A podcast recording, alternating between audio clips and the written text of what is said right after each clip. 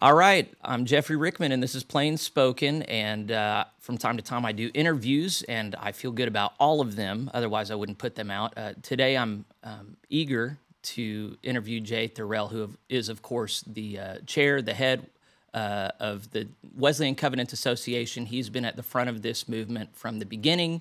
Um, he's already produced a lot of content. He's graciously um, uh, lent his his face and his voice to me this morning as I've got a few questions that um, I've already said on the podcast I've wanted to ask him, and it turns out I just had the wrong phone number for him. Um, but uh, Jay, Jay and I are conservatives. I serve on the local Wesleyan Covenant Association in Oklahoma. He he leads the whole kit and caboodle. Uh, Jay lives in Florida. He's a huge Gators fan, and we'll forgive him for that. You know, I shouldn't make sports jokes. I'm not a sports person, but I, I know that you are, and, and I, forgive me. I'm just going to steer clear of that. Um, but he his background is in law. Uh, I originally spoke with with Mr. Therrell uh, a year ago whenever uh, I was trying to figure out who's this Dan Dalton guy, who's the National Center for Life and Liberty, uh, and Jay has just been a, a calm, solid voice for uh, conservatives to consider as they've tried to navigate the waters of the United Methodist Church and figure out where we stand. And so um, the time that, that we're going to spend here over the next uh, few minutes is is going to be rich, and I I'm I'm intentionally going to try and make it beneficial to anyone who's watching who doesn't know the history necessarily or the undergirding theology or the the hopes that that Mr. Therrell is is carrying.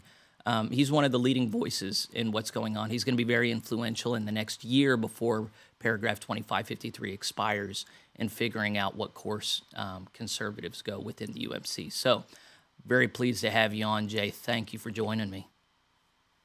No, thank you. You're very kind introduction, but uh, thank you. And I am definitely a Florida Gators fan through and through. So uh, probably not the topic for this uh, interview, but if anyone wants to know why Jesus is a Florida Gator, I would be more than happy to explain the theological underpinnings of that. Uh-huh. So. I remember your first photo that got circulated with your name when you took the helm had you wearing a Gators shirt. And there were people who really took issue with that. They really had a problem oh, with that. And I just thought, man, this is y'all are taking yourselves too seriously. So anyway, you're. I, I heard from some Florida. I heard from some Florida State fans on that one. Yeah. Uh, well, we love them. you you and I are bound together um, by uh, uh, love of the Methodist tradition, the Wesleyan tradition. The the place I always want to start off with with every guest, and I always forget, is to talk about how it is that you fell in with the Wesleyan Methodist heritage, what it is about that heritage that you really like and, and want to uh, continue on in the future. Yeah, well, I I actually come from a long line of Presbyterians. Oh no! Um, my dad was a Presbyterian pastor. My grandfather, his dad, was a Presbyterian pastor. So I grew up Presbyterian, and I always tell folks I I chose the Methodist Church. Um, I if I just kind of stayed what I'd known was I was raised as a boy, I would I'd be Presbyterian today. Mm-hmm. Um, I, I couldn't make Calvinism work.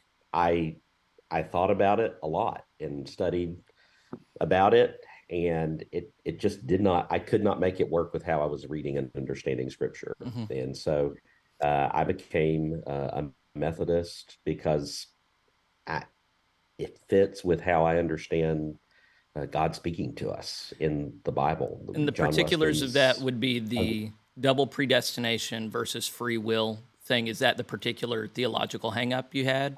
that was that was a huge piece of it. Okay. Yeah. And and when when I when I really kind of began to understand what prevenient grace is, what mm-hmm. justifying grace, what sanctifying grace is, um, it, it was it was it was like I met the the very thing I had been looking for my whole life, and like, aha, this is how it this is how it works. Mm-hmm. Yes, of course. Uh, that's what that's what I see when I when I you know encounter the Holy Spirit in the Bible. Uh, I yes, this makes total sense. So I I chose the Methodist Church when I was a, a young adult, and uh, uh and have been a Methodist ever since. And so you started off as laity and uh, were working in law, and then how long ago did you switch to to serving churches? Did uh, if you'd asked me at five years old what I was going to be when I grew up, I would have told you a lawyer. Mm-hmm. I knew all the way back when I was in kindergarten, which is crazy, but I did. Um, but uh, if I was being really truthful, uh, probably the summer of my first year of law school, I knew that I was not supposed to become a lawyer. I, I, I would I would sit in worship uh, with my then fiance, my wife now, 23 years. Um, I would sit there and I would just know that the Holy Spirit was calling me to become a pastor, but I just invested way too much and way too many student loans uh, to give up, you know, the the course that I had set down. So I uh, practiced law for uh, several years. I was a tax lawyer, state planning, corporate law, that those sorts mm. of things but I was also lay leader of my local United Methodist Church. And I would wake up in the morning very excited about what I needed to do for the church that day mm-hmm. and not terribly excited about how many hours I needed to bill for the law firm that day. And I, I share this story because I just to me it's one of those kind of serendipitous movements of God. I when I finally you know I I finally said all right I give in I will I'm going to do this uh, and I I went to the president of our law firm. I was his associate, and I took my resignation letter and I said, you know, Charlie, I, am feeling called to become a pastor. And so I guess I need to resign so I can go to seminary. Mm-hmm. And he looked at me and he said, Well, Jay, this law firm has sent six other pastors to seminary. So I guess we're going to have to send a seventh. Oh, wow. I had no idea. I had yeah. no idea. I did not know that was a part of our firm's history. Uh, they allowed me to work part time. No law firm does that. They let me work part time through seminary. Uh, they paid me when I certainly wasn't working, you know, the hours that they needed me to work. Oh, and, oh wow! Uh, such such such a gracious law firm, um, and uh, it it just was amazing the way it all it came to be. So. I've already reached the age where I can't um, resist a bad joke, and uh, there's a saying about death and taxes being the only things you can't avoid in life, and you have majored in both of them. So I did. That yeah. is uh, absolutely. I have. I, I did both. Yep. Well, good for you. Uh, but I'll tell you this: I when I was an estate planner, what I learned very quick. I mean, obviously there was lots of taxes and tax codes and all that kind of stuff. Mm-hmm. But uh, estate planning is a lot of pastoral counseling. Right. Yeah. Because you're sitting down with folks and every family has a drama and you're trying to help them figure out how to navigate it with their estate plan so. My wife and i both did um, we went through this process of estate planning a couple years ago and then we recorded a video trying to urge people to do it because as you know a, a ton of people just never do it even though it has huge implications for their families and we right. were very glad that we worked with a local lawyer who was a believer, a firm believer, and could talk about not just the, the family stuff, but just the eventualities of um, how life ends and uh, just how ugly and disturbing it can be.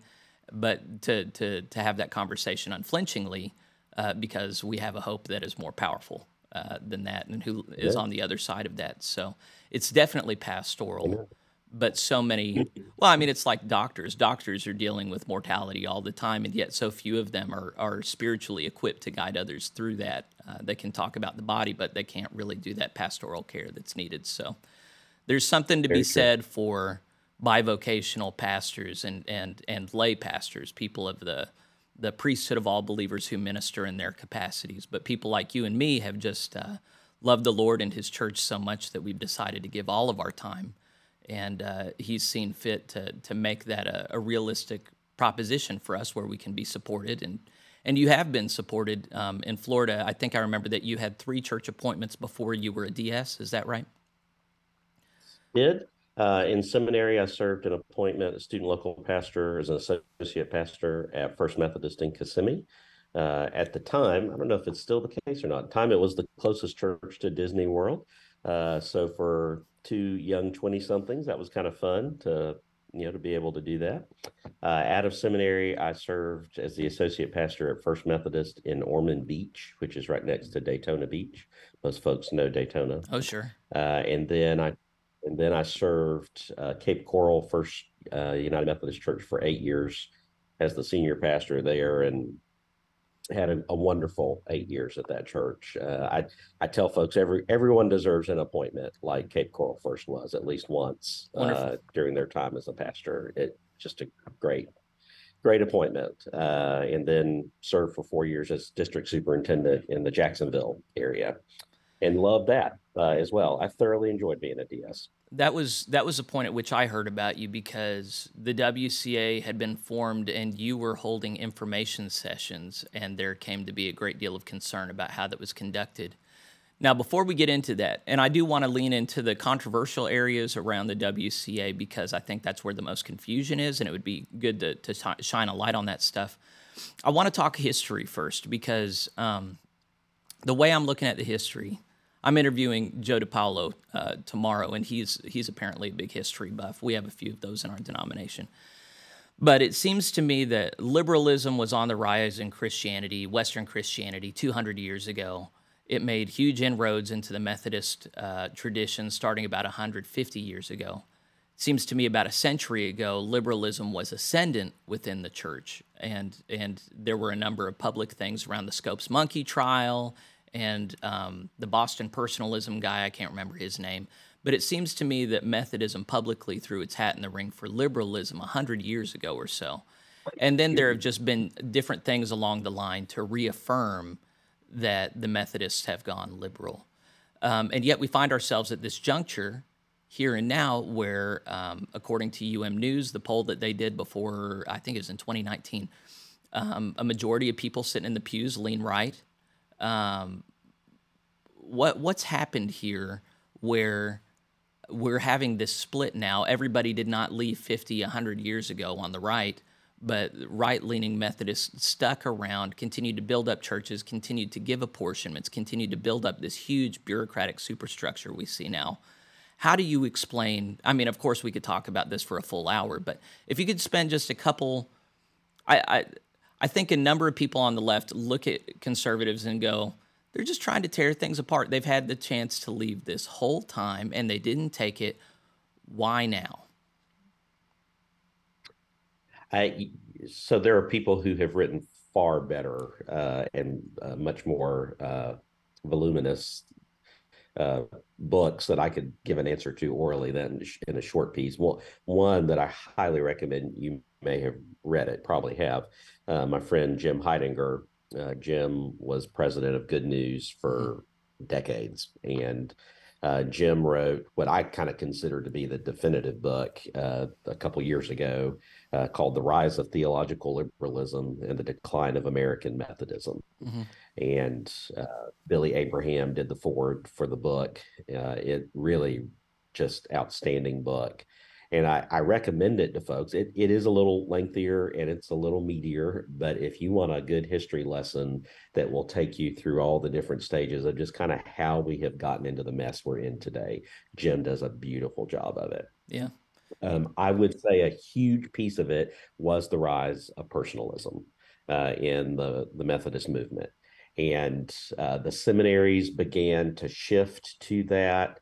And I think is and and in conjunction with that, kind of well, even before that, getting way into Methodist nerd speak here now. Yeah, go ahead. Uh, the you know the course of study had been the primary means of educating Methodist pastors for a long time, and then somewhere kind of around the Civil War, uh, then really people began to shift from preferring the course of study to seminary and so when that began, and then personalism began to rise up, and all the seminaries began to share this, um, I think that's where you begin to see the seeds that have grown to this mess that we're in.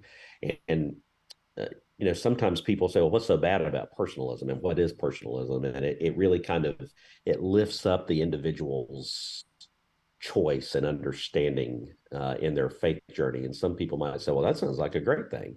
But the problem with that is the more you lift up your own choice, the more you're kind of putting yourself in the driver's seat as Lord. And it begins to decrease the lordship of Jesus Christ, which of is is a non-starter. You mm-hmm. know, G- Jesus is Lord is the oldest creed of the entire Christian faith. So, uh, anytime Jesus is no longer complete and total Lord of our lives, we begin to get into trouble. And I just think over decades we've we've seen that erosion. Then it becomes to the authority of Scripture if yeah, as we, we that begins to erode and then once the authority of scripture begins to erode there's all sorts of things that begin to just crumble and fall apart so we kind of get to 2023 and you know the media loves to kind of make our present drama all about human sexuality right and i don't i don't want to I don't want to belittle that. Human sexuality is important. I mean, it's sure. a yeah. it's a part of who we are as created human beings by God. Um, but I just I think that's a real um, I think it is a a misnomer uh, when it's stated that that's what this drama is all about, uh, because I believe it's about the lordship of Jesus Christ and the authority of Scripture, and I think it cheapens uh, what this debate is all about when we just focus on that one area. I also think it targets people that you know we we we may not agree with someone's choices theologically, but we also don't want to harm them. Um, and I, I, think it it causes that as well. And I don't think that's fair. Uh, but I think it makes uh, it makes for an easy soundbite, or it makes for easy clickbait. Well, it's, it's it, salacious. It makes well. Oh, it's it's also. I mean, it really does seem self evidently clear to most people looking at it that that there were tensions between liberals and conservatives for decades but there's something about the homosexuality thing that just pushed it over. And why is it? Would you agree with that characterization that it was just the straw that broke the camel's back, or do you think that that really that is just uh, a, an ancillary thing, an ancillary thing, and that really this is just um, a larger issue altogether?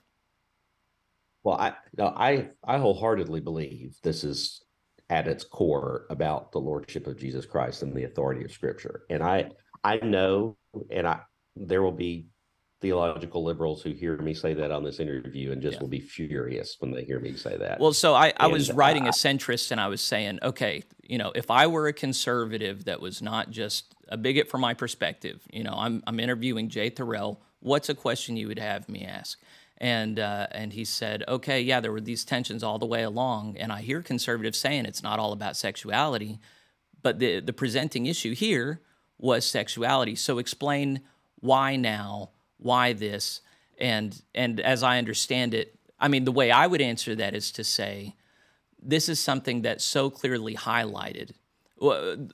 Using the words that you just used, there's the subjective, self-referential mode of of being uh, uh, spiritual, and then there's the objective, other um, centered way of doing it. And then when you're talking about biblical interpretation, that's where it gets in the weeds uh, because, of course, people on the left say we, we interpret the, the scriptures just as firmly. We just look at different scriptures.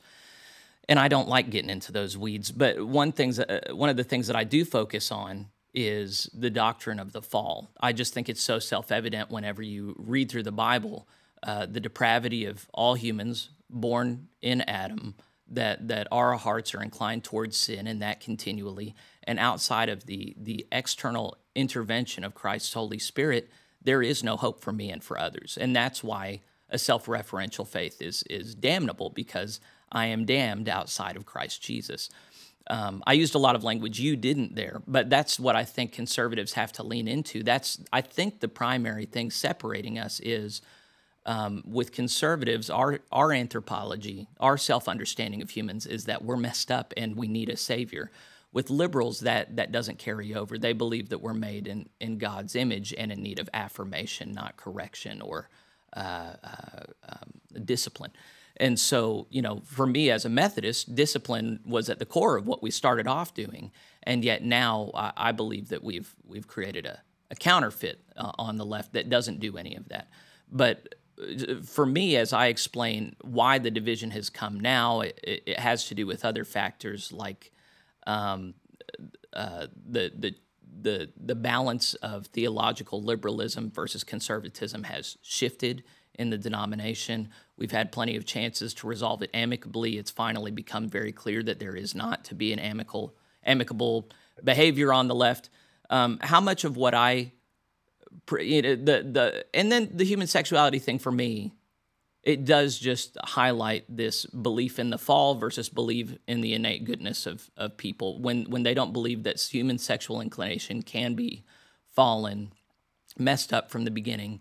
Um, when they believe that all people are just made this way and that's inherently good, versus f- for people like me, I would say not just gay people are born sexually fallen, but all people have disordered loves and and that includes sexuality and and it's a very important part of the faith that has historically been claimed and upheld by Christians of all stripes. How much of what I lift up there do you identify with and think is good, and then how much do you think uh, maybe I'm missing the mark or not lifting up something that's helpful for centrists and liberals to consider in all this? I, I don't think you're missing the mark at all, Jeffrey. Um, I I think what you also just have to under I mean I I'm going to wind back up for a moment. Yeah, please. I mean do. I for me, for me this truly completely entirely is about ensuring that Jesus is Lord and scripture is authoritative for our lives. And I think that has been true since the beginning of the Methodist movement. Mhm. I don't think anyone can read John Wesley's writings and not say that he would hold to that. I think the American Methodism has departed from that, or has at least begun to depart from that for quite a while in different factions of its branches on the Christian family tree. Lots of different Methodists out there. Uh, and of course, lots of different predecessor denominations as well. Um, here's why I'd say we we're in our present drama. Yeah. Uh, the present drama, actually, if you want to get to it, goes to General Conference, and it goes from repeated attempts through progressives to try to change the Book of Discipline Mhm. away from what we would understand as an orthodox belief. Yeah. You know, the the Book of Discipline since 1972 has held a consistent position. Theological conservatives would be more than fine just to say, all right, we, we got that settled back in 72. Uh, we have a whole host of things we need to be worrying about. Is the church effectively making disciples of Jesus Christ for the transformation of the world? How, you know, where do we need to to improve the ways that we are discipling people and spiritually forming people, all those sorts of things. Right. But yet, every four years, uh, progressives have chosen that to be the topic that they kind of want to make front and center. Now, there have been other issues. Let's be clear. Yeah. I mean, in Florida, uh, you know, uh, what, 20 or so years ago, uh, our bishop, uh, Bishop Timothy Whitaker, uh, was one of the only one of two bishops who publicly came out and stated that another bishop at the time, who was claiming that Jesus did not bodily resurrect from the dead, was wrong. I, yeah, and by the way, I was so proud of our Right. bishop for Yeah. doing that and saying this is wrong. Uh, that that's a big deal, you know. Uh, and I know folks love to say, "Oh, you're cherry picking." Well, no, folks. Uh, th- the Book of Discipline states that a bishop is a bishop of the whole church. Yeah. So the bishop of Chicago is just as much my bishop as as our bishop is theirs. Mm. Uh, that's a big deal. When we have bishops, uh, you know, when we have bishops who state that they don't think that Jesus was bodily incarnated into a man, Mhm. that's a big deal. Yeah. Um, so human sexuality has it's been the thing that General Conference has focused on, and it's kind of the the topic du jour. But there are way more fundamental things that are at work, and I think when we ignore them, we ignore them to our peril because I think they actually erode the fabric, the Mhm. theological fabric and foundation of the church in a, a far more dangerous way. And it's why, quite actually, we finally have said this is not repairable. You know, we it it's time to depart. Uh, it's ungovernable. It's unrepairable. We need to depart and start something new where Yeah. we can ensure that we have a really strong foundation. Well, let's recapitulate the history of the Wesleyan Covenant Association briefly. And uh, with respect, I, I feel like we answered that concern about as well as we can with why now. But um, the the next topic that I knew I needed to flesh out was um, the protocol and the formation of the Global Methodist Church. Um, remind me, when was it that the WCA was officially launched? WCA was launched in 2016. And that was after the General Conference? Yes. Okay, so General Conference 2016 was even more virulent and, and upsetting than, than the ones that came before, and, and they had some real competition in the ones that came before. But after that General Conference, you, Keith, Keith Boyette was on board at that point, wasn't he? Uh, no, Keith had not been hired as president. Okay. Uh, really, I would say the leaders at that time were Jeff Greenway, were Carolyn Moore, uh, uh, Rob Renfroe, you know, other folks like that. Uh, once the WCA got formed, the, the Global Council quickly realized they needed a, a day-to-day full-time person who was overseeing its operations. So Keith came on board quickly after that. Okay. Uh, but initially, uh, Jeff Greenway served as the chair of the, the the council that formed the WCA, and then chaired the Global Council for several years. So at that point, the the rhetoric was, we're not trying to lead a, a schism. We're trying to advocate for the conservative uh, constituency. We'd like um, to stay United Methodist, but if it becomes clear that the United Methodist Church is not to be a good home for conservatives, then yes, we are posturing to start a new denomination. I think that's accurate. I mean, I was not on the Global Council in those days, but I am told that at almost every meeting there would be kind of a discussion of are we leaning in or are we leaning out? Yeah. Uh, and I, I think for quite a while, the prevailing wisdom from the council was we're, we're leaning in Yeah. uh, and not leaning.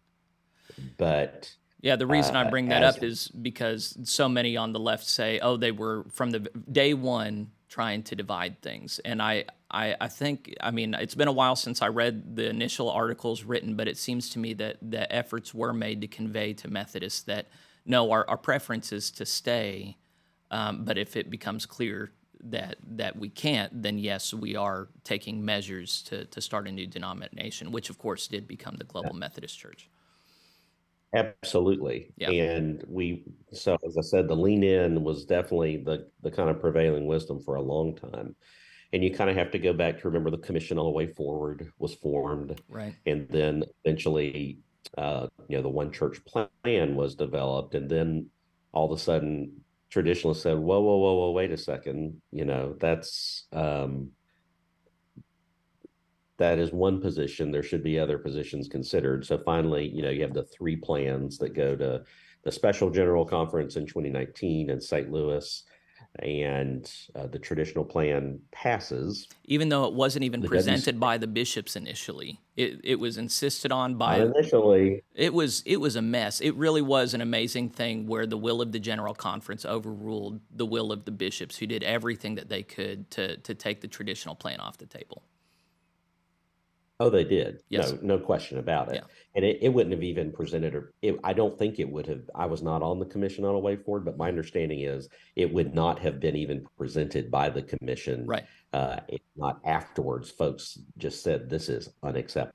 Right. You know, you you are ramming something down our throats. No, I uh, remember predetermined. I remember they said they didn't even have a version of it to present, and I remember some guy with a USB came forward a thumb drive, and and they get he gave it to him, and then it, it wasn't workable. The the central the standing committee on central conference matters dismembered it so that when it was finally presented, it was barely workable, and then they stood in the way of the amendments that needed to get made. Paragraph 2553 was adopted without knowing its financial implications. The rest is history. We've been living with that misery ever since. There was a bright spot after that in, um, oh, I forget the name of the African bishop who called the different constituencies together along with Feinberg and came up with the um, uh, protocol for peaceful reconciliation and separation. Um, Right. and that was adopted. When was the product, protocol uh, published uh, publicly? It was made public in January of 2020. That's right. And so we were supposed to have general conference that year where the protocol would be adopted. But then COVID 19 threw everything off. And we'd already been kicking the can for a decade where conservatives had been hemorrhaging uh, from the denomination this whole time. Would you say that the launch of the GMC, I mean, I remember it happened right after the Commission on General Conference just said we're not going to have it in 2022. It's going to be 24. It was pretty much immediately after that that the GMC said, "Okay, we're launching." Um, do you think that they pulled the trigger on? Well, I don't want to feed you words. Why do you think that they pulled the trigger right then? Why do you think that that was the presenting time to do it? Oh well, well yeah, I, I, can easily explain that, mm-hmm. and the guest you're going to talk to tomorrow can also explain right. that. So, uh, Joe DiPaolo, who is a member of our global council, was a member of the Commission on General Conference. So, as you know, the protocol comes out January of 2020, 12 weeks before general conferences to start. I still believe to this day, you cannot convince me otherwise. Had we not had a global pandemic, had the general conference occurred in May of 2020, I believe the protocol would have passed. Mm-hmm. There may have been some tweaks to it, but I believe the protocol would have passed in substantially similar form to what it was negotiated. And I believe we would have successfully uh, developed a, a, better alternative to the mess that we are dealing with right now. Um, but COVID 19 happens uh, in March. You remember, I remember the whole world shuts down. Right. And general conference not possible in May. It gets postponed. I think everyone understood that it got postponed that initial year. So it gets to 2021 but then all of a sudden it gets postponed again and then i think people's uh, their flags start to go up and say wait a second is mm-hmm. this political or you know is there some is there some intentionality are we trying to right. to prevent you know the protocol from going and then it's supposed to happen in 22 and then we find out all of a sudden that there's rumblings that uh, you know, Africans won't be able to come into the United States because of vaccine distribution. Uh, so the WCA fixed that. Uh, we raised enough money to make sure that all of the delegates, regardless of their theological leaning, never asked, yeah. uh, were vaccinated. We never said, Are you a conservative? Good, you get a vaccine. Are you liberal? Oh, you don't. Right. We just said, Would you like one? If you would like one, we will make sure that you get vaccinated the can commission we, on the general conference. Can we camp out right there for a second, Jay? Because um, I just recently watched a an interview with Bishop Mande Muyombo, who is uh, bishop of the Katanga uh, conference. Um, he is not so secretly known as um, very sympathetic with the the liberal bureaucracy of America, and it's my understanding he doesn't even live very in his much. conference. He actually lives in the United States. Um, but what he said. okay. What what he said was that whenever you and other conservative caucus leaders put together that fund to purchase vaccines for whoever needed them, that one, you didn't go through the official channels of the denomination to, to get that distributed.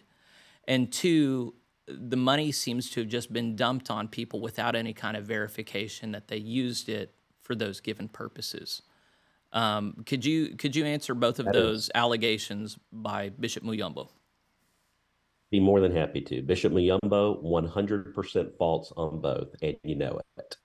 Um, so we actually did go. My predecessor did uh, go to the Commission on the General Conference and the Secretary and say we would be happy to partner with you all if you would like to do this. We'll fund it.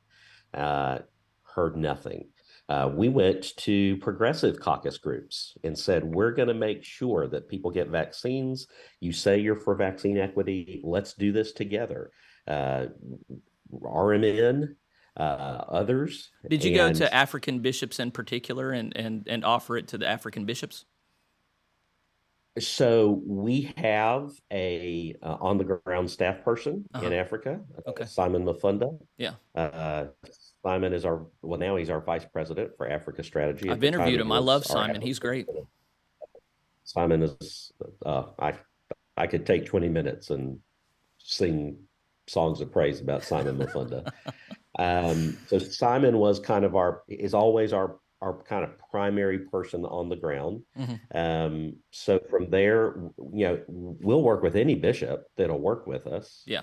Um, and so we you know we absolutely worked to uh, through accountability, through having receipts, all those sorts of things. Mm-hmm. Uh, and folks who were vaccinated have vaccine cards and they can show, I mean, we can prove that they were vaccinated, all those sorts of things.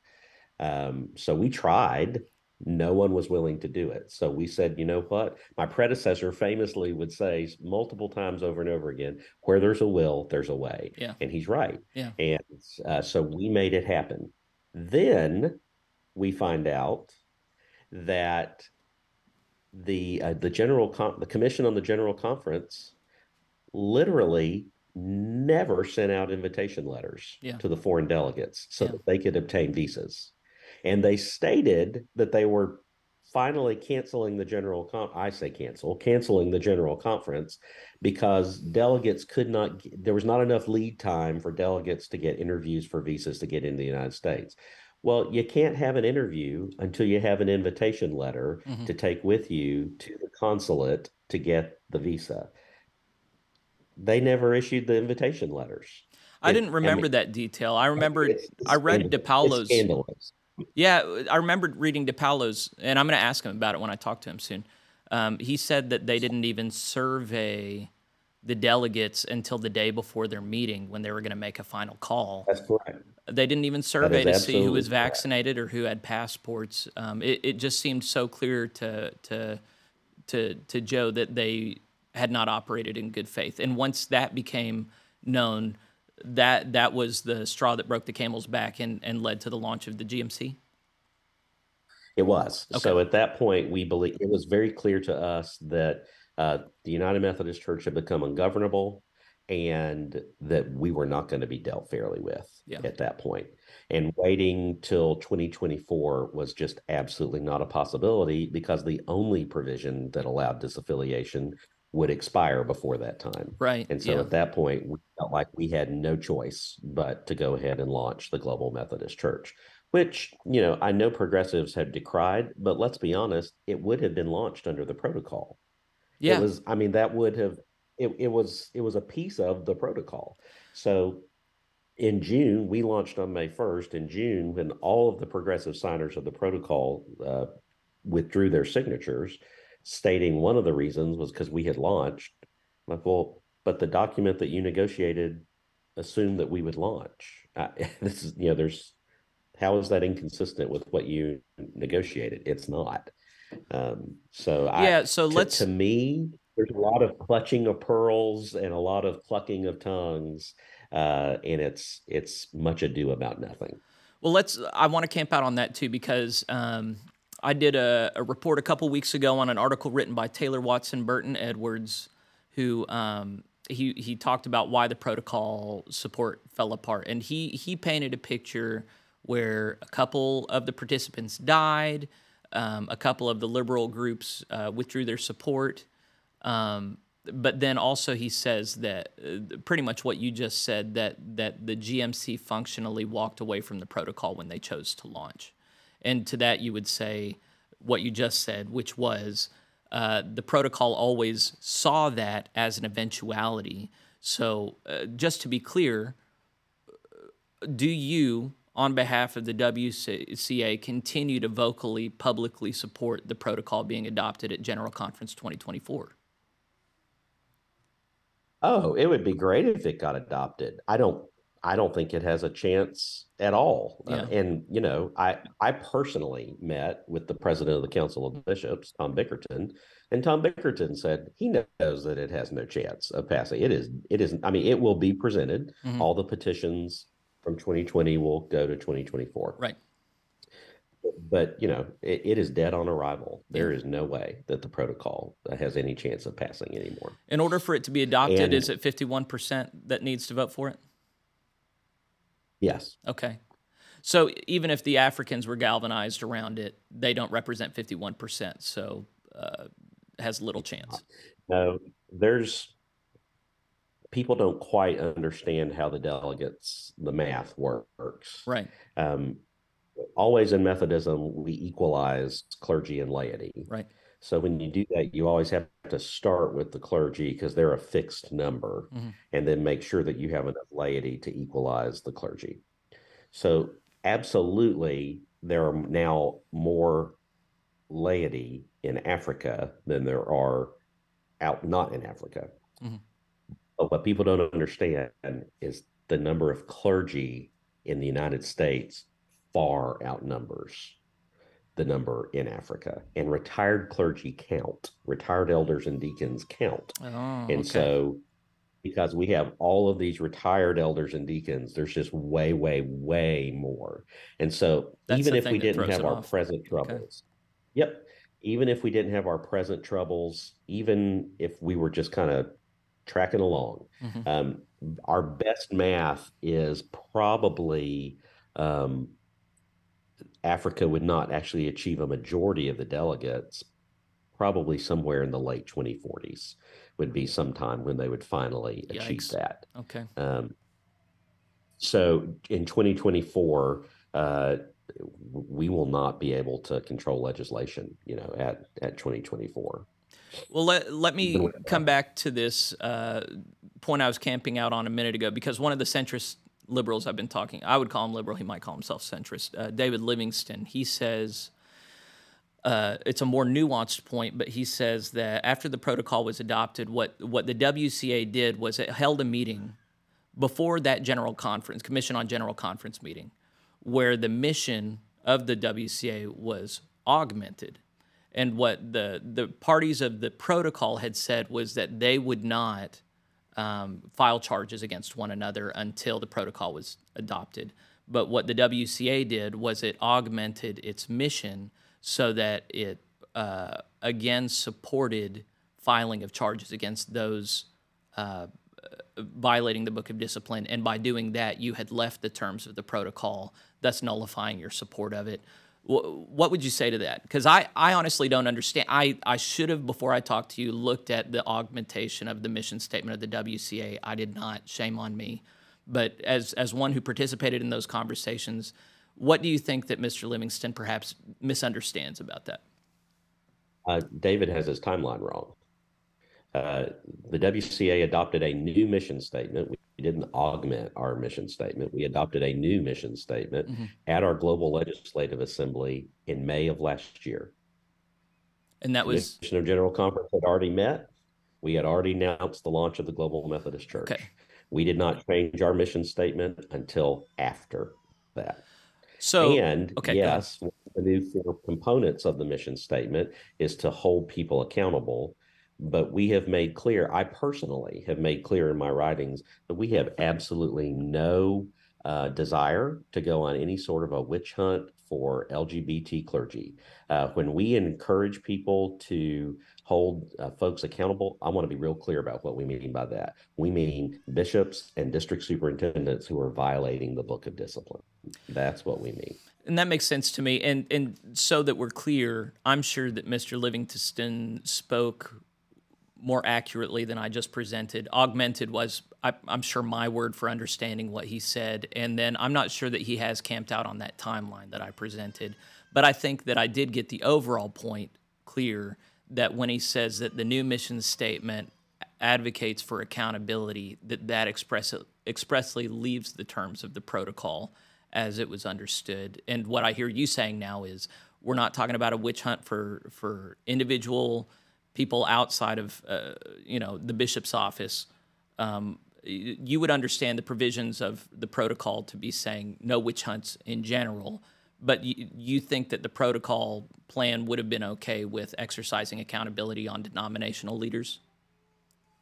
Oh yeah, well, no. The protocol specifically states that there would be a moratorium on church trials related to LGBTQ issues. That's what the protocol said.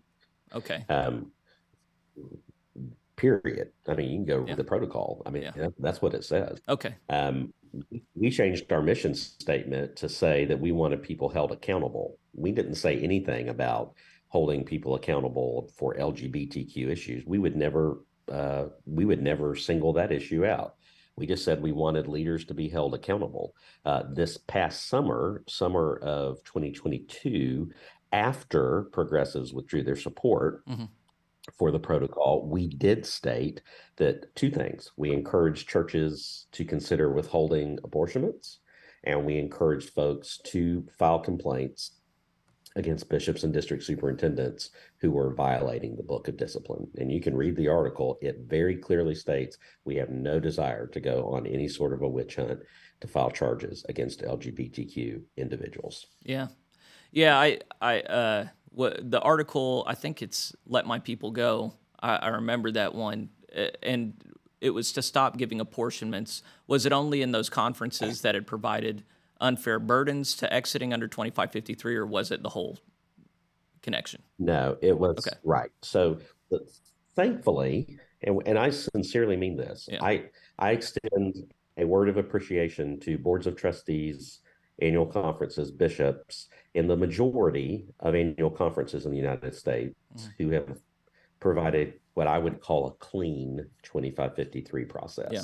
They are only using the terms spelled out in the discipline when we when we encouraged churches to withhold apportionments, it was solely in the annual conferences that had added onerous and punitive additional measures to 2553, making it in many cases so churches in those conferences will never be able to get out yeah. or at extremely yeah, so I'm I'm about to issue a, a, report on Baltimore Washington annual conference, which is overseen by Bishop Easterling, where they have a 50 percent uh, uh, payment they're requiring on the part of local churches, 50% of the, the worth of the building, which is prohibitively expensive whenever it's added on top of unfunded pension liabilities and, and those other expenses.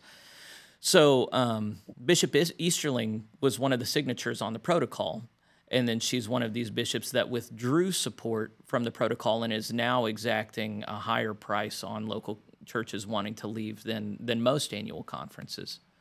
Um, is there anything to be said about that? How, how, about this would be fun? Is there a way to strongman um, her her opinion or her behavior so that that does not look overtly autocratic and manipulative? uh, I don't know how to do that. okay. I, I, I, mean, Bishop Easterling did help negotiate the protocol. Uh-huh. Um, you know, I, she would quickly state I'm sure uh, that she has not formally withdrawn her support from it. It was the non-bishop progressive uh, signers that withdrew their support. No bishop formally did. So I think she would quickly say that. Mm-hmm. Um, I'll give her that. I, but my goodness, uh, you can say that, but then when you exact a 50% of fair market value of the church yeah. uh, as a price to leave the denomination, sure doesn't seem to fit with what you negotiated in, in the exit uh, under the protocol. Uh, very few churches are able to afford such a thing. And uh, I property in Maryland is expensive. Yeah. Yeah. Very expensive. I mean, property everywhere is expensive, but there's certain parts of the country where it's even more expensive. Right. Property in Maryland is expensive. Well, supposedly they still have 20 churches that are going to go through the process and pay out the nose, but uh, for those who can't afford to, they've filed with the NCLL against the conference, and we'll see what happens. Yeah, God bless those churches that are able to do that. Yeah. And yeah, I mean, one of the things I've learned in this role is that you know churches are so different. Uh, and you'll have a great big church that has no cash. Right. And you can have a tiny little church that is sitting on piles right. of cash. Yeah. Uh, it just there's there's no, there's not a lot of rhyme or reason to it. So I there is a small handful of churches in Baltimore, Washington, I who I think are must be able to afford it, and I'm grateful that they can get out. God bless them for being willing to go through that process. Uh, and I I pray for those churches who have felt like they have no choice but to go through the lawsuit. That's that it's going to be a tough road yeah, for all of it's them. It's ugly, and, and it didn't need to be this way. Yeah. Yeah, in Florida, the NCLL uh, was that was where the the first action the the first lawsuits were filed, and that was last year now, um, and and we're still waiting to see what's going to happen there. The the the federal judge uh, would not dismiss um, as the conference asked that they would. But it, it, it still uh, is awaiting trial, and, and how, how far out are things in, in Florida? Uh, so, not a federal judge. Oh, it's a state judge. judge. Excuse me. Thank you. Yeah. Yep. Yeah. The suit was filed in Florida state court, not right. federal court. Yes. Uh, so the annual conference filed a motion to dismiss. The hearing for that was last month. uh, February 22nd, uh, the judge, I was there at the hearing, the judge stated he would rule quickly. And uh, yesterday was four weeks, and we still don't have a ruling yet. So Okay. uh, we're we're hoping uh, we're hoping Judge Wright will will give us a ruling here sometime soon. Uh, but Will the ruling judge. will that be the final step? Will he rule on whether or not the the Florida churches have good cause to to sue? Well, is it what what's the language here? he could and so there's lots of ways he could rule Okay. uh, he could he could grant the entire motion and just throw the suit out he could rule against the entire motion and all the complaints move forward uh, or he can dismiss some complaints and keep other parts of the complaint So if complaints So, move forward, does that mean future trials? complaints move forward and then we'll shift to discovery with depositions Fun. and Okay. subpoenas and interrogatories and all that sort of thing and then it would move to a trial All right, I got a nerdy And question to ask you now. Um, Yeah.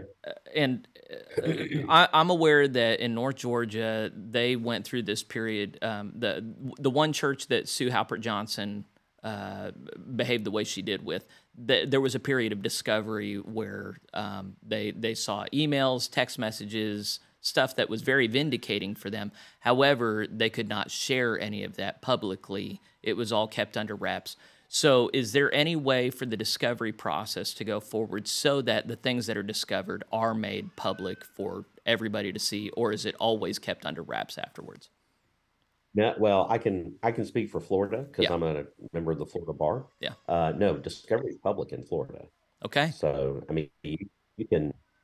I, I don't know that we would, but I mean, you, you could live stream the deposition if you know one of the one of the plaintiff churches could live stream the deposition if they wanted to to social media, um, and it, it's one of the reasons the Florida conference does not want to move to Discovery because Yes. then all those sorts of things begin to come out. I think I saw yesterday that Bishop Carter, who was the bishop that y'all filed against uh, initially, he he moved to um, was it North Carolina, Western North Carolina. Western North Carolina, and I think I saw yesterday that um, uh, they had filed the NCLL had also filed against him and his administration over there, but the state judge dismissed yesterday. I think have I understood that correctly? Uh, hearing uh, was Tuesday. Uh, the judge, uh, I, I, so I'm a little hampered on what I can say. So Okay. Well, we the don't. judge ruled. The judge ruled orally. Okay. The judge is supposed to sign the order today. Okay. So we haven't said much about it because until the judge signs the order, it's not final. Now, we're trying to follow that decorum. The Western North Carolina Conference did not follow that decorum. They issued a press release yesterday. Yeah. So you can read their press release. The judge did orally dismiss the suit. Um, I I will just simply say I I think it I think there are a lot of very appealable issues uh, with how the judge handled that case. It is extremely, I just say it's strange. It is strange in these days and times for a judge just to issue an oral dismissal and not give a written ruling spelling out all the different reasons why he or she dismissed, you know, what the statement of facts was, all those sorts of things. I, I, it, it's not how we certainly do things in Florida. I don't think it's how they do things in North Carolina. Yeah. Um, so I, very, very strange how that happened in court. we're reaching we're reaching an hour and there's still a couple other things that i want to ask you about um, because i'm just a curious person and, and you're the guy. Um, so one of them is um, i serve on the wca in oklahoma. My heart has been just the, the the central core theological issue for me is jesus does not coerce individuals into relationship with him Therefore, it is wrong for Christian institutions to coerce collective bodies or individuals into relationship with them. So I'm, I'm all about non coercion. It, it's a very basic root issue for me. If there are any local churches that do not want to be in the conference, if you're going to call yourself Christian, you have to let them go. If we're if we're going to participate in this narrative that the United Methodist Church is a Christian institution, there is no way that they can maintain that self-image respectably and keep churches entrapped. And so that's where my heart has been in the WCA. I just want to do what it takes to help churches that want to get out get out. One of the accusations against the WCA has been well, there are two things that, that kind of muddy the waters there. One is that the WCA wants to frame things so that there's as much destruction as possible. And even churches that would be happy in the UMC get a bad taste in their mouth and they just want to get out. So, so the WCA is not just interested. The accusation is they're not just interested in churches that are conservative and unhappy and really need a new home. They just want to see the UMC burn. The second accusation is the WCA was expressly formed to build up the GMC. So their incentive structure is not just to liberate local churches, but to then help them reaffiliate with a body that is going to financially benefit from it. Um, do you have any reflections on either of those two accusations that might add some texture or help people to see things differently? Sure. I mean, we've already talked about the fact for a long time when the WCA was founded, the prevailing wisdom of our leaders was to lean in to the UMC. That is just a, a false argument. We don't want to see the UMC burn. Mm-hmm. Um, I, I, think most of us would say, I would say, you know, I was called to pastoral ministry in the United Methodist Church. It breaks my heart to see what is going on in the United Methodist Church. Mm-hmm. I think mm-hmm. it breaks Jesus' heart. I think it breaks John Wesley's heart. Um, no one wants to see the United Methodist Church burn. Um, the United Methodist Church could have been an amazing force for the kingdom of God. And I also want to say, I don't know anyone in the WCA that would say everything is bad about the United Methodist Church. Yeah. There's lots of good that the United Methodist Church does. I think we also have to be honest, it has it has majorly lost its way. Yeah. And for that reason, churches do not feel like they have a theological home in the United Methodist Church anymore. We want to help everyone get to the theological home that best works for them. And actually, if you read our new mission statement that we adopted back in May, it actually says that we will advocate for people to leave both progressives and traditionalists.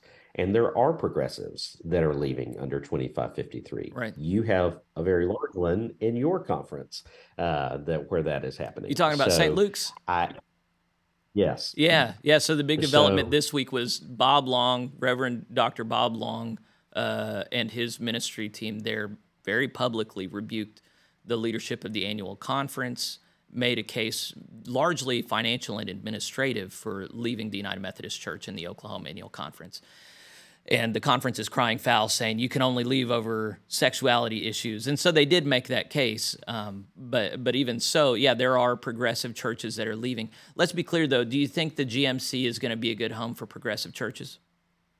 Oh, good heavens, no! Okay. Absolutely so, not. So, the accusation that, that you're trying to funnel every single church into the GMC, you would say no. There are many churches getting out that really would not be happy in the GMC.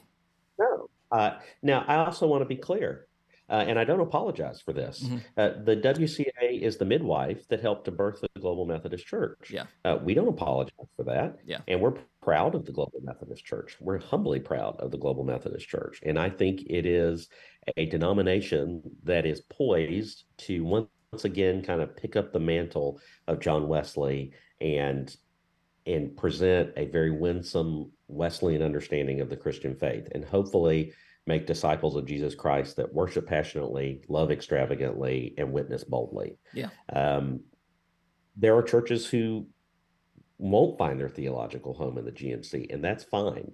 But if their home's not in the UMC, they ought to be allowed to leave. Yeah. yeah. I, I, do not kind of goes to your point, Jeffrey. Mm-hmm. I do not understand. It is beyond me to understand why you would want to trap someone or keep someone against their will. Yeah. That, doesn't do anyone any good. Yeah, it's not good for the denomination yeah. and it's not good for the local church. No one wins in that scenario. I've I've tried to I've tried to steelman the position of those who are who are doing that, and I, I just can't find a a, a long term reasonable disposition that they could potentially be holding in doing that. It just seems to be so re, reactive and based in denial and um, it just seems like it's it's willfully ignorant of long-term implications and con- consequences. I'm very concerned about so, this.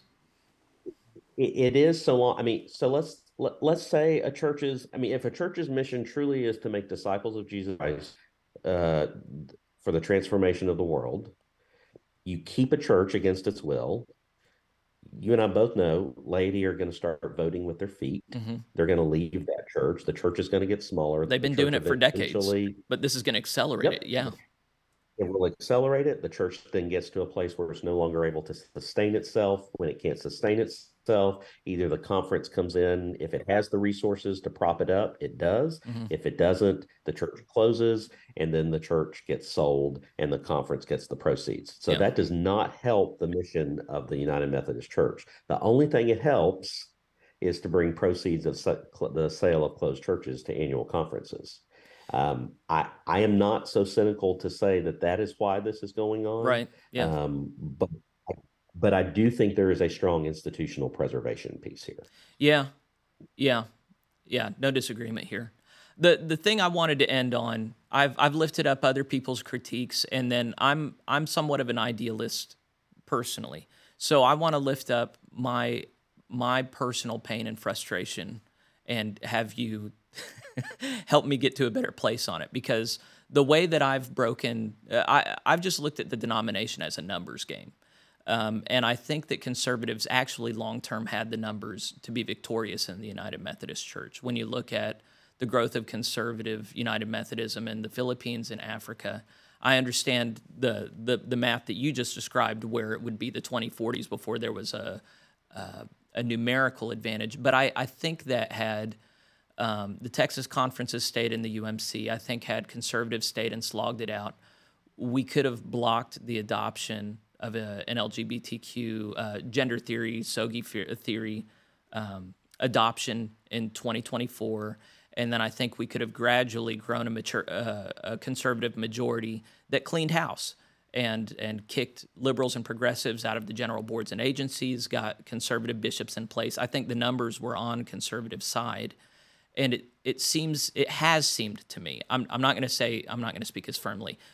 It has seemed to me as though conservatives just got tired of fighting and we were just content to to say here's a bunch of money. Here you go.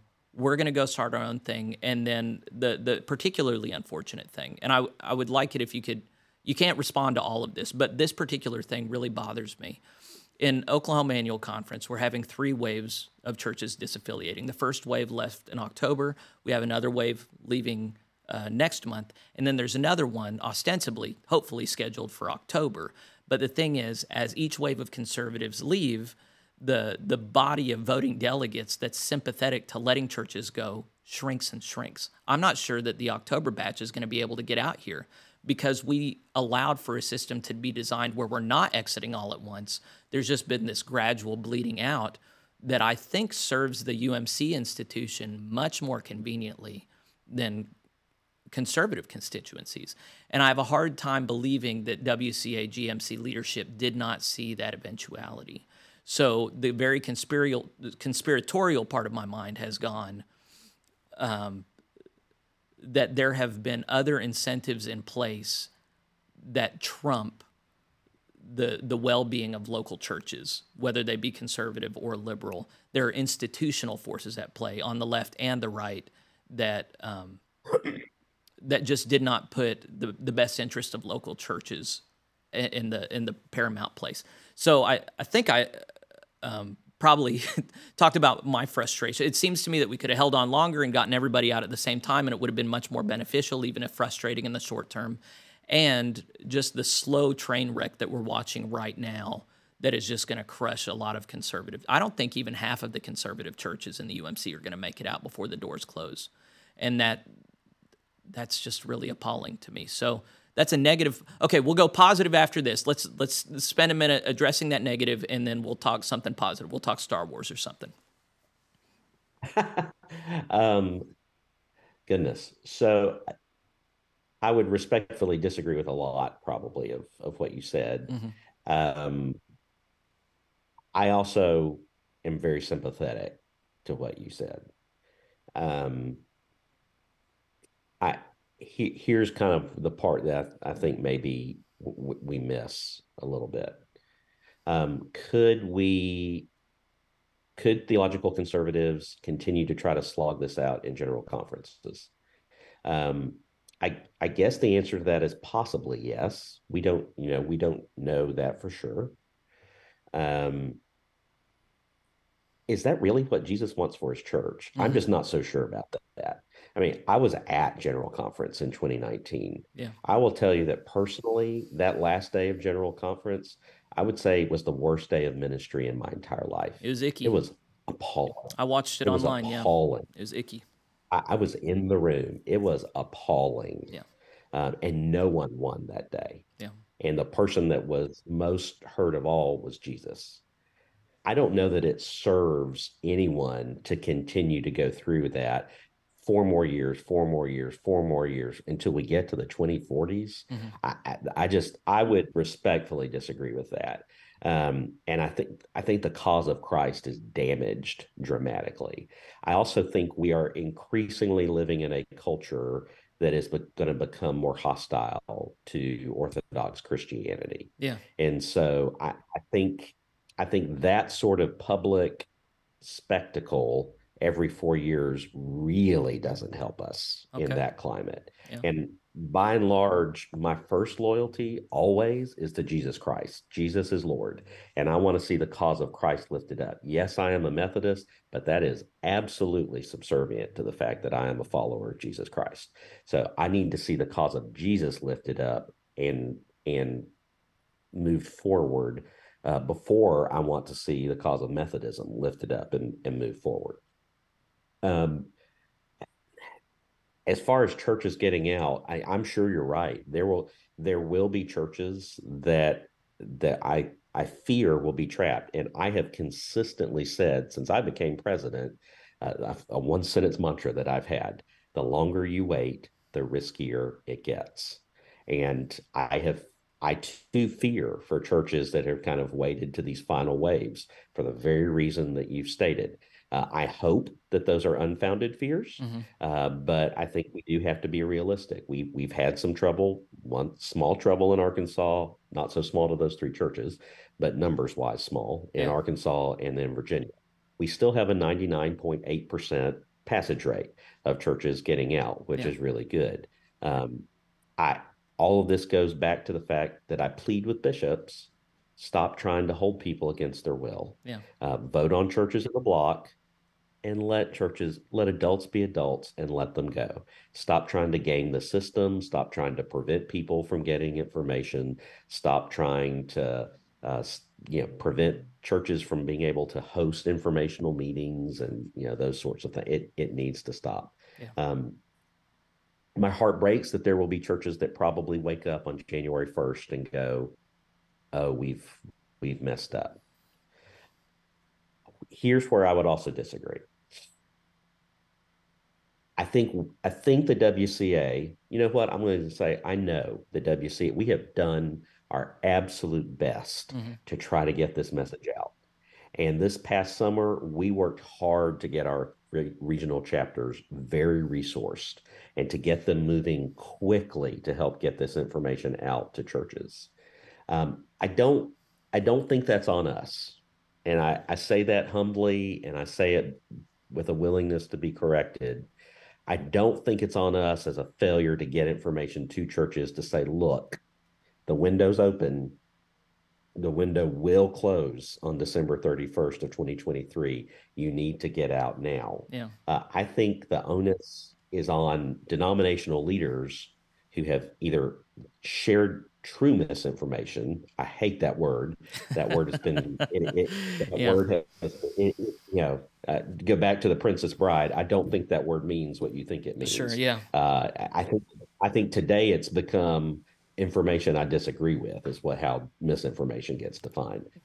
I mean, this is what I was saying. I for churches that don't get out, a my heart breaks for them, right, and b I want them to be cared for because I, I fear that the United Methodist Church over the next coming years is going to become a very uncomfortable place to be for a theologically conservative church. Yeah. Um, we have tried our best to do everything we can to get this information out. And we ha- I, I have lost count of the number of obstacles that have been thrown in our path. Right. Uh, it is not even remotely fair. We don't have the power. Uh, the institution, which is dominated by theologically liberal bishops and general agency leaders and boards of ordained ministry and cabinets and all those sorts of things, they have the power and they are stopping this. I mean, I I have lost count now of the number of annual conferences that have just flat out said you cannot have anyone from the WCA come to your church to do right. a presentation. Yeah.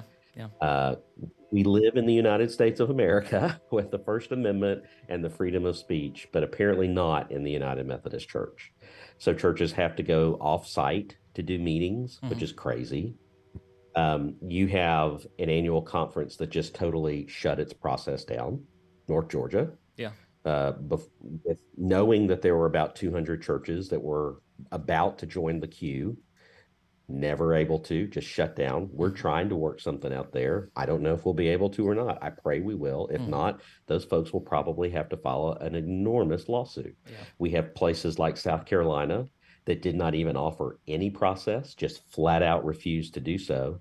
Finally, did you know offered a process the week before Christmas? You know, not the you know the slowest time of year for pastors and churches, mm-hmm. and churches have had to just run to try to get through a closure process. They won't even use 2553. They're using the closure process. And they added a 10% fair market value tax. You have church you have annual conferences that are changing the rules midstream. You know, all of a sudden Northern Illinois is now charging different figures. Uh, West Virginia had no process, and then they were using 2549 for conservative churches, 2553 for liberal churches. Now they're using 2553. So many uh, annual conferences that don't publish. A lot do, and I want to thank those annual conferences mm-hmm. for publishing their disaffiliation guidelines online. Yeah. But there are a fair number that don't. Right. So no transparency. I just we have had so many obstacles thrown in our way, uh, and for churches that find themselves trapped, I that's on the leaders of the United Methodist Church. And and I, I don't know how else to say it. I know this probably comes across bad. They ought to be ashamed of themselves. Yeah. Yeah. Well the the the only thing I would add to that, I I I mean, clearly my theological issues are with the left. I, I am not at all sympathetic, and I, I don't appreciate the the contributions of liberal theology, generally speaking. But I have been very conser- uh, frustrated with conservatives in the United Methodist Church because they've been generally timid and wimpy, and they've been very reluctant to collaborate together. Um, any networks of of um, communication between conservative churches, for the most part, I'm not going to say universally, but for the most part, I've noticed there just being a ton of conservative clergy that want to put their head in the and, sand and not hear about it.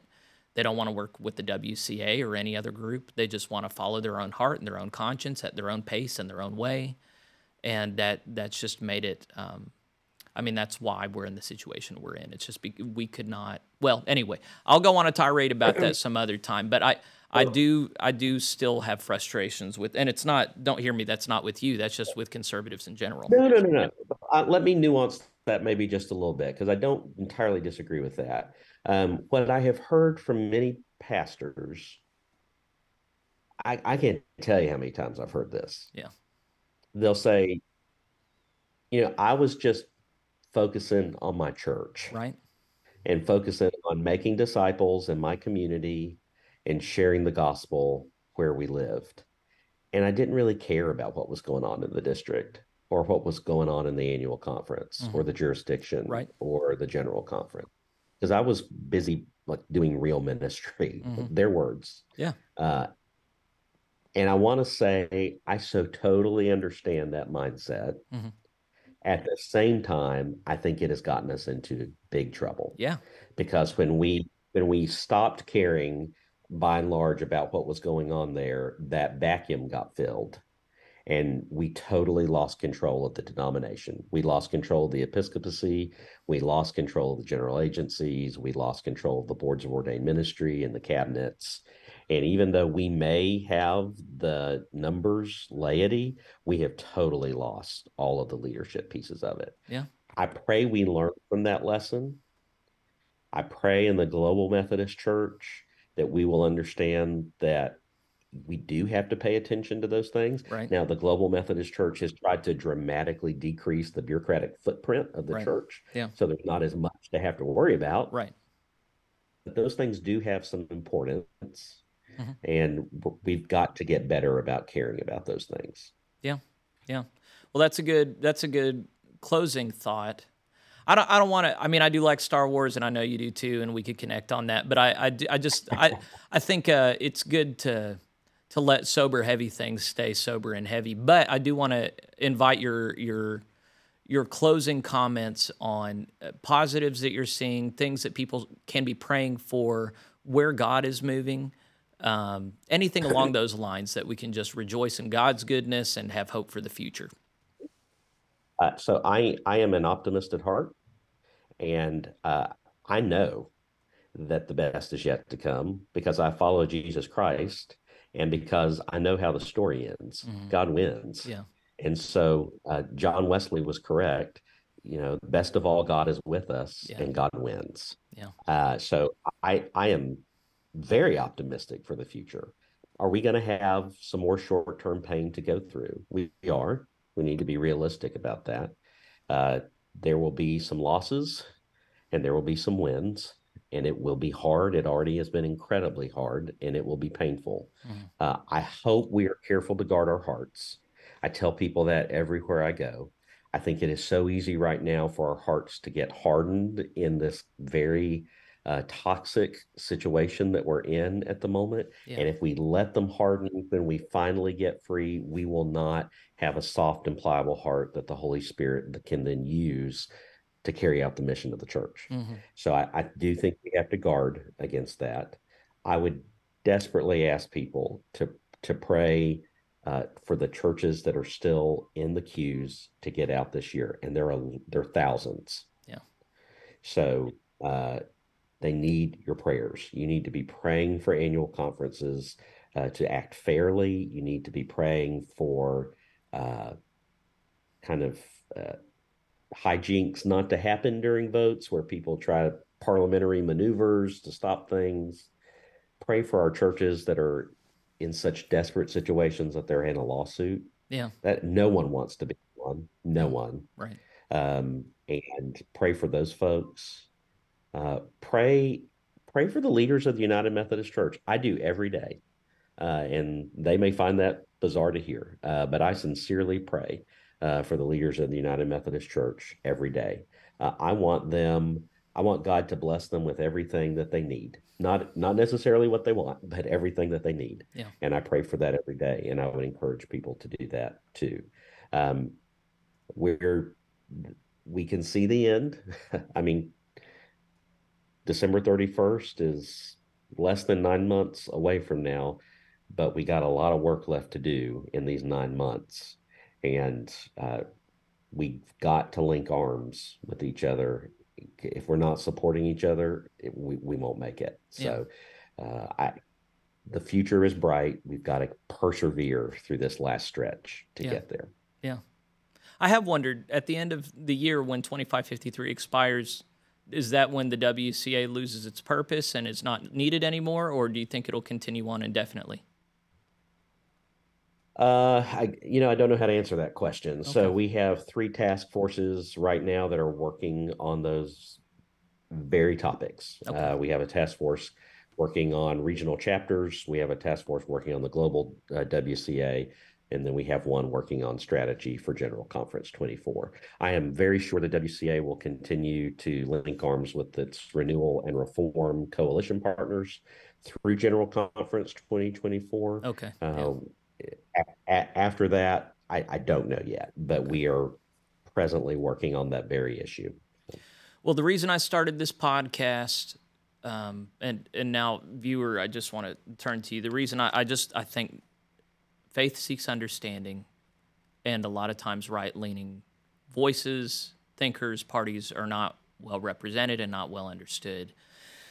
Um, I turned to Reverend Therrell, just hoping that he would be vulnerable and forthright. And, uh, you know, Jay, I don't know that I could have asked much more of you. I really appreciate you being gracious with me, especially as I've leveled uh, complaints and accusations at you and the organization from other voices, and then from me. You've been very gracious um, with your time, with your energy. I just want to thank you. For anyone who watches this, right or left, uh, interpretation is a lot of times just a decision you make. And there's a decision you're going to have to make about if you're going to continue to see people you disagree with as demons, or if you're going to be able to to understand and, and validate that that these are people who love Jesus, they love their kids, and you know if you've been listening to Jay, this guy does not have hate in his heart. He doesn't want to burn the denomination down. He doesn't want any harm. Um, that's where my heart is as well. We find ourselves at a, a very unfortunate place, and I think we're only going to make it through this as good Christians and adults if we stop demonizing and mischaracterizing one another. It's okay to disagree, but I, I just I think it's wrong the way that people have spoken about you and other uh, reform and renewal leadership.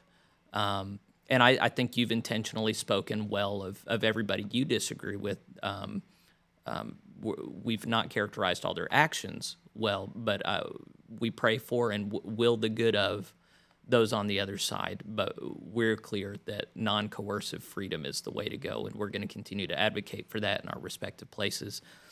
Um, yeah, let's let's end with that, and then just uh, anyone who spent your time with us in this way. It went a little over an hour. God bless you. I know long form is not the way Methodists like it, but if you would just be intentional about saying the prayers that Jay has advocated for us to be saying, work those into your daily uh, prayer life.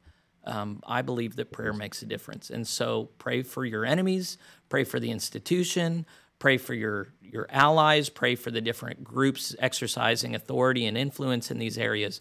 And then also, if you're in the United Methodist tent, do your part to help people to speak well, to understand the people they disagree with, and to be fair so that 10 years down the line, we're not regretting the way that we behaved and spoke in this time. So, um, all right, Jay's in agreement with me. All right, we're gonna we're gonna do this thing right.